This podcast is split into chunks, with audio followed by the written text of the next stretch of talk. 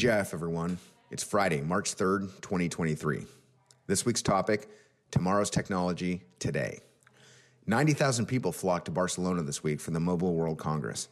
The annual event brings together industry leaders and innovators to present their latest creations and share their vision of the future. The 2023 theme Velocity, unleashing tomorrow's technology today. The topics range from 5G and smartphones as well as other smart devices. Robotic dogs and tea makers, not to mention virtual air taxis, showed up too. The call for flying taxis in circulation by 2025 was repeated. It sounds like it might start in South Korea first. There are believed to be over 3 million industrial robots in circulation today around the world. That's according to data from the World Robotics Report. 70% of them are in Asia. That number is expected to increase by nearly sevenfold by the end of the decade. The majority of the increase is expected to come in China. There are approximately 300,000 industrial robots in circulation in the US. Industrial robots are designed to do heavy automated tasks, primarily in the manufacturing industry. You've likely seen those large arms at work assembly lines, particularly in the auto industry. The numbers keep growing as the technology advances. Since ChatGPT has accelerated the excitement and awareness around artificial intelligence, companies continue to capitalize on the theme. British startup XRAI Glass is joining the party with augmented reality glasses. The company's virtual assistant app was designed to work with smart viewer glasses to help people who are deaf or hard of hearing better understand what's happening around them. Speech is transcribed from the other people nearby, and the subtitles are displayed onto the lenses or attached to the smartphone. XRAI has incorporated ChatGPT into its glasses. This will allow the device to summarize a conversation and or respond to a question posed, like, who do the Giants play this weekend? Or what's the population of Tokyo?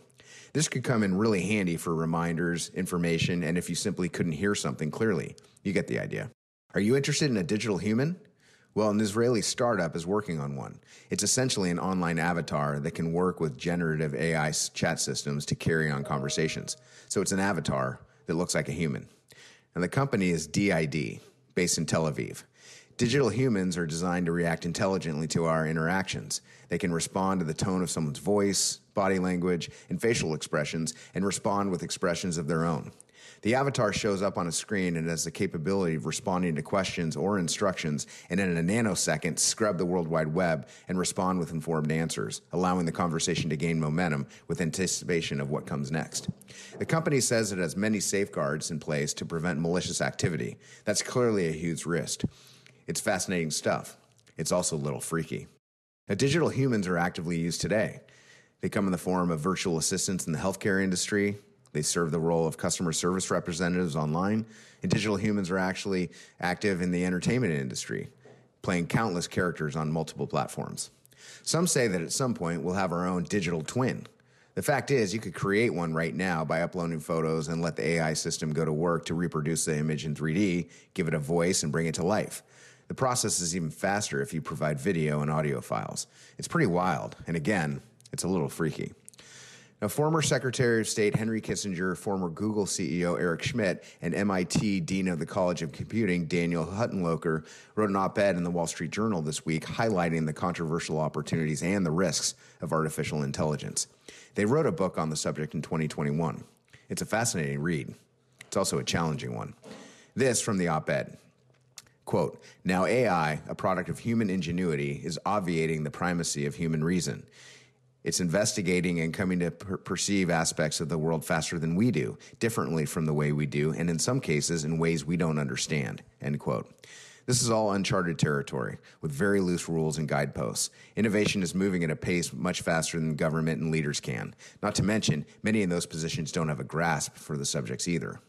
All that said, the buzz is real and gaining momentum.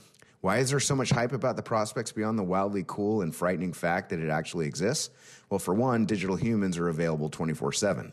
They don't sleep, they don't take vacations, or require a break. They don't require a salary either, although there are considerable costs on the front end. Digital humans are scalable and can speak multiple languages. Digital humans bring a more personalized connection to the virtual world. To stay ahead, innovation is required. The rest of the world is embracing these themes. China is at the top of that list. Also announced this week, China's military is planning to build its first low Earth orbit satellites this year in an attempt to catch up to Elon Musk's Starlink. SpaceX has built a vast network of over 3,500 satellites in low Earth orbit. It has tens of thousands of users in the U.S. It's the largest of its kind. LEO satellites are much cheaper and provide more efficient transmission compared to the satellites at higher orbits. China clearly wants in. It does not want the United States to have an exclusive stronghold on any communications. Space is clearly the next frontier. Now, foreign investment in China just hit an 18 year low. Tensions with the U.S. is certainly playing a role. The economic slowdown is part of it, too.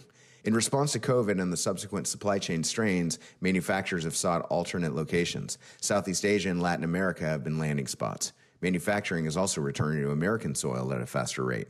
It's not just the West. Japanese based Sony has moved manufacturing from China to Thailand in the past year. South Korea's Samsung has redirected business to Vietnam. And a TikTok ban is gaining some serious momentum.